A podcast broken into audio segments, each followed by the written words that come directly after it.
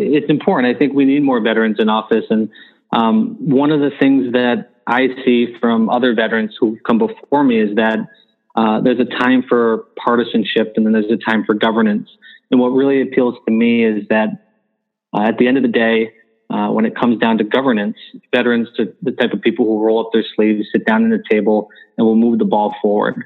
Um, you can see that in uh, you know locals like Chris Gibson. You know, again, part partisanship aside, or you can see that in folks like even a John McHugh or a Seth Moulton.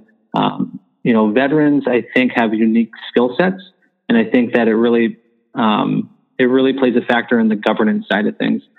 Uh, one of the things that I've noticed since I've been back, and I think the latest number I saw was there there are over 300 veterans running um, in some sort of contest uh, for the the congressional seats. Um, but I don't see those kind of numbers on local seats, and I think that's where veterans have kind of misplaced our efforts. Um, everybody looks at those congressional seats, and it's kind of the big shiny light.